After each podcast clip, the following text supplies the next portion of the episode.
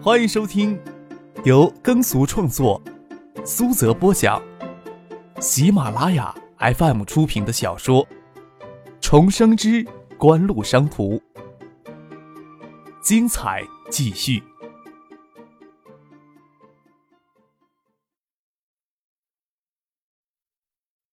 第七百六十四集。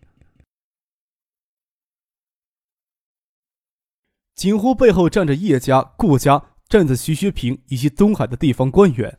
洪信背后的靠山就不见得比景湖差。就算在建业，有胡宗庆、肖明建帮洪信盯着，也不怕景湖玩什么小动作。给溃破了意图，在杨文杰看来的唯一坏处，就是不得不接受张克这个有些高的离谱的报价了。在他眼里，三个也还能忍受，张克也算到了自己会忍受这个报价吧。建议网吧产业发展迅速，总机台达到四万台。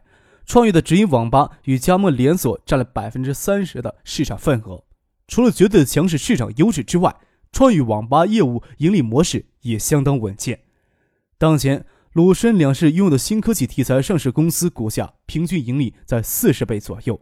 将创意网吧业务证券化，市值就能达到十亿。只要将创意网吧业务置入到海素科技。就能让海素科技的市值在当前十八亿基础上再增加十亿，为此向创意支付三亿元的收购款也不是什么难以忍受的事情。当然了，直接能动用的资金进入股市操作，将海素科技的股价炒高百分之五十，肯定不需要三十个亿，只需要三分之一的资金就足够了。但是这种纯粹用资金做庄的形式来炒高股价是没有基础的，是无法维护长期高股价的。收购创宇旗下的网吧业务，主要是将海素科技基础打得再牢固一些。他的目标也不远远只是将海素科技的股价再炒高百分之五十。建业市网吧产业总台数虽然达到四万台，但是对于这座拥有五百万人口的中心城市，还是远远不能满足其需求的。红信旗下研究机构认为，建市的经济文化结构比温州还要有优势。建市网吧产业总台数达到二十万台才可能饱和。也就是说，还有十六万台机子的发展空间。创业的网吧资产发展到今天的规模，前后只不过动用了三千万的资金罢了，就形成年收益达两千五百万的稳定盈利。收购创业旗下的网吧资产，吸收创业连锁网吧的管理经验与中层团队，严文杰计划再投入两个亿的资金，就足以将直营网吧总台数提高到两万台，加盟网吧总台数提高到四万台。届时年收益规模将达到一亿五千万，甚至更多。根据四十倍的市盈率计划，年盈利达到一亿五千万的资产证券化市值可以达到六十亿，甚至更高。也就是可以非常轻松的将海素科技的股价在现在的基础上再推高五倍以上。届时将按照百分之三十的比例公开增发新股，就能很轻松的将超过三十亿的资金收入怀中。红信与经典现在只需要参与海素科技这次的定向增发，为了这个计划提供五亿的资金，也许不需要一年，他们就能通过海素科技控制至少三十亿左右的资金，还拥有市值约二十五亿左右的股票。届时将股票套现，前前后后差不多能套出四五十亿的资金出来。当然了，要是新科技题材热度持续升温下去，新科技概念证券化的市盈率可以更高。达到六十倍、八十倍，甚至一百倍，都不是什么惊人的事情。那么，执行这个计划，从证券市场套出的资金量将更为庞大，庞大到让人心惊肉跳的地步。杨文杰一直都在感慨，股市真是个好的狩猎场，关键是要有资格、有实力去操纵游戏规则。他站起来，走到窗前，看着别墅楼前的金海大酒店。四星级的金海大酒店是软件产业园的配套商业项目，严文杰现在身处的别墅楼则是软件产业园以开发软件产业园综合会议办公场所名义所开发的。只不过灵活的几十栋别墅都给挂着软件产业园企业的私人公司买其用于私人居住，别墅区的格局也完完全全是私人居住的布局。严文杰在这里的别墅占地面积超过一亩。软件产业园的主营业务是发展软件产业，这个主营业务实在不怎么样。但是挂着羊头卖狗肉，以开发综合会议办公场所的名义开发高档别墅，高价卖出，倒是狠赚了一笔。毕竟当初市政府几乎是无偿的将一大片优质的土地划拨给了海素科技发展软件产业园的。金海大酒店也是如此，作为软件产业园的配套项目，此时完全的作为商业性的酒店来经营。海苏科技在金山、在温州的软件产业园，几乎都是以这种挂羊头卖狗肉的形式打擦边球。虽然也吸引了一些软件企业入园冲出门面，但是数量与规模都极为有限。严文介转过身来，对双腿交叠坐在沙发上的林雪说道：“这次定向增发的融资规模虽然只是五亿，但真正的执行起这个方案来，实际能动用的资金远不止五亿，实际超出运作资金都是我们提供的。你拿出两个亿来，就占四成，我回去不好交代啊。”有什么不好交代的？林雪将交叠的双腿上下交换了一下，裙摆游到膝盖上十多公分，换腿时雪白的大腿会露出更多。只不过林雪也不奢望自己的美色能迷惑住严文杰，顶多大家打打友谊炮。你们在温州也开始做网吧产业，届时呀，你们可以让海素科技高价收购你们在温州的网吧资产，我还能跟你们店家叫屈去。再说了，你们的资金在股市里坐庄推高股价。我就不信呀，没有额外的收益呢。九月八号，上市公司海素科技发布公告，召开临时股东大会，审议通过大股东宏信投资、经典地产定向增发的新募捐五亿资金来收购并发展创业旗下的网吧业务。海素科技要一直等到临时股东大会召开才会重新交易。这则公告倒是让媒体与公众将目光聚集到创宇身上。引起最大轰动的还是东海大学内部。由于海素科技的公告信息模糊，大家都以为海苏科技以五个亿的代价来收购创业旗下的网吧资产。东海大学内部也是议论纷纷。普通学生对证券股市还不大关注，教职工那里基本上传了个遍。特别是国商院的教职工，好些人都记起杜飞、蒙乐在他班上学习的样子。他们找不到杜飞、蒙乐。遇到秦刚，却能将秦刚逮个正着，询问一下详细。这个时候也没有必要对外隐瞒消息了。秦刚解释，收购价是三个亿，海素科技额外募捐的两个亿是收购之后发展网吧业务用的。即使只有三个亿，也足以让国商院的青年教师目瞪口呆了。想想他们今年又调整工资，每月工资加上岗位津贴有一千元，虽然比前两年好多了，但是现在看看别人，真是眼馋的要将舌头咬下来了。想想秦刚两年前是什么破落相，现在就是飞黄腾达。秦刚虽然还在国商院里挂着名，但是已经不再管院里的任何事了，精力时间都是有限的，也不计较昔日同事酸溜溜的口气。要说机遇，当初的魏东强应该比自己有着更好的机遇。现在谁也不知道魏东强离开后的行踪，也不知道他是混得好还是差。秦刚这些天往学校这边跑得很勤，根据与海思科技的协议。包括创业的商标在内的一部分无形资产也将分割出去。两年内的时间，这边的高级管理层都禁止再进入网吧产业。除此之外，投资公司名称也不能再使用“创意”的字样，需要更名。大家都认为用东大创意作为投资公司名称也蛮不错的。但是东大创意最初是借用东大的名义成立计算机网络培训学校时所采用的，东大也因此在东大创意持有百分之三十的股份。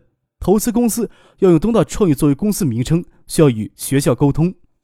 东大创意之前是租用东大资源楼作为网校的培训基地，网吧资产出售后资金充沛，想要将培训业务做大，东大的资源楼提供的场地就有些不够了。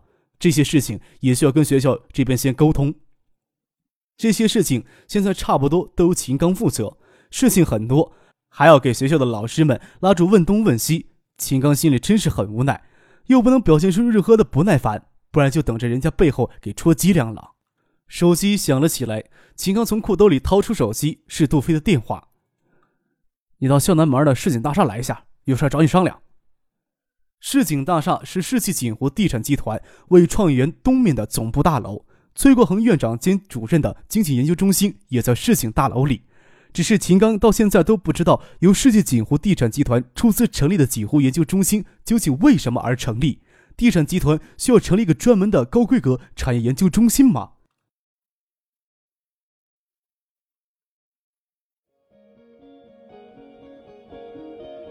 您正在收听的是由喜马拉雅 FM 出品的《重生之官路商途》。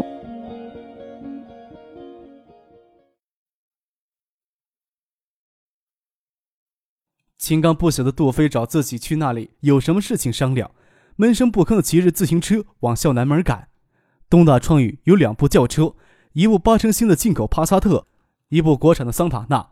不过在学校里办事还是骑自行车方便。秦刚赶到了市井大厦，乘电梯赶到十二楼的会议室，发现令小燕、徐若琳、石学兵、施星飞、董月华等人都在，杜飞与猛乐却不知行踪。问令小燕：“杜飞人呢？”他找咱们来这里做什么呀？我们又不是没有开会的地方呀。令小燕即使能猜到些东西，也只能摊摊手，要秦刚先耐着性子等一下。过了一会儿，杜飞猛了不晓得从哪里钻了出来，各捧着一堆文件。叶晓彤挺着大肚子，跟张克说着话就走了进来。他挺着肚子坐了下来，将张克手里那叠文件放在桌上翻了翻，将最上面的一叠纸交给了杜飞。你让他们先把保密协议签了。其他事情等会儿再说。秦刚看了看保密协议，需要对今天所公开的文物尽保密义务，文件名都列在协议上。秦刚看到一长溜的文件名，就些胆战心惊：星光纸业集团总公司及下属子公司资产及股权财务结构概要；星光林业集团总公司及下属子公司资产及股权财务结构概要；爱达集团及爱达电子、盛兴电器、盛兴电讯。世纪锦湖餐饮娱乐、世纪锦湖地产集团、宏远建设集团、锦湖商事、香雪海。文件名的列表提到的公司，无不让人心惊肉跳。最让人心惊肉跳的，无疑是将这些公司名称写在了一起。秦刚诧异的看着坐在前面的张克、杜飞，见蒙乐也是一脸坦然的翘着二郎腿，想必是早就看过这些文件了。谢有林与令小燕在认真的看保密协议，神情也蛮平静的。想必是知道了一些事情，没有那么诧异。石学兵、董月华、施新飞三人表情更加夸张。石学兵问道：“这些列的文件不都是真的吧？今天就算让你骗到我，也没什么意义啊！”就你小子话多，签了字儿还能将你卖了呀？杜飞抽出一本文件，要朝石学兵砸过去。你们今天看到的文件啊，都是比较核心的商业机密了。为什么将这些商业机密给我们知道呀？我怕看了不该看的东西给灭口呀！石学兵唠叨着，见杜飞正要将文件夹砸过来，赶紧低头将字签了。赵子林不能抽时间过来，有些事情我来解释一下。叶晓彤挺着大肚子说道：“橡树园创投投资基金是爱达集团所设，现在还持有你们创意百分之十五的股权。按照橡树园创投的规章，应该完全考虑从创意撤出了。”百分之十五的股权不由让你们自己掏钱购回，而是由爱达集团旗下及下属子公司关联的公司接手。文件列表所列都是爱达集团与关联公司的资产与财务结构状况。转手就转手啊，我们似乎没有必要这么了解吧？石学兵迟疑的问道。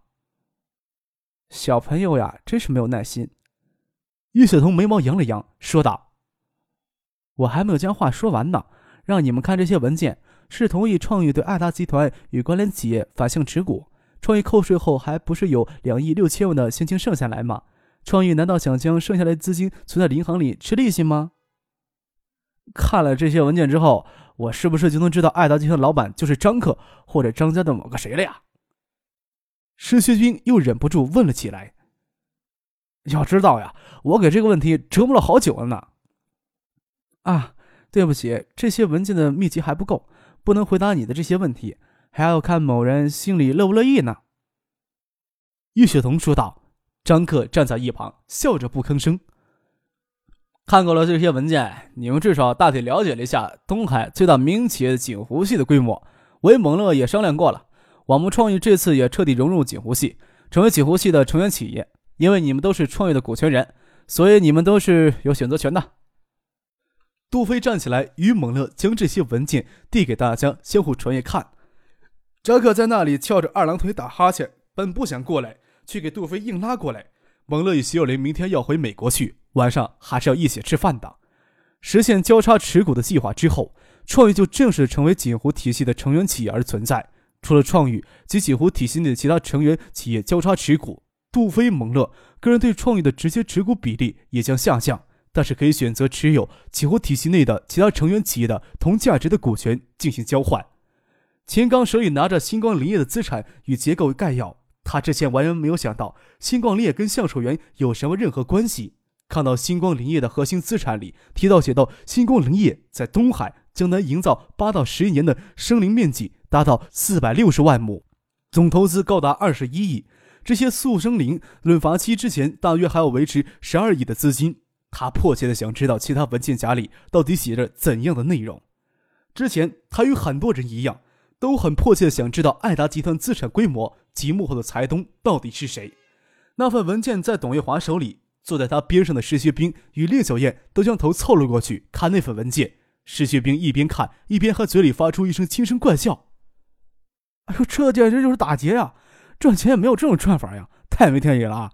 我能不能将创业的股份都换成艾达的呀？我要是去艾达工作，能不能拿到艾达的期权呀？”这几年来，报纸、电视、互联网对爱达电子、爱达集团的报道也多，但是这些无孔不入的媒体都不能准确。或者说，稍微清晰地描述出爱达集团的轮廓。青刚此时稍有些体会呀。爱达集团股权结构里存在多名海外法人股东，只怕是中央政府通过外交手段都未必能将这些离岸注册的私人公司财务资料搞到手。而且，爱达集团与关联企业之间相互交叉持股，股权关系异常的复杂。总之，秦刚只能从手头的文件知道爱达集团资产规模与集团的基本财务状况。想知道背后的真实股权结构，确实不能。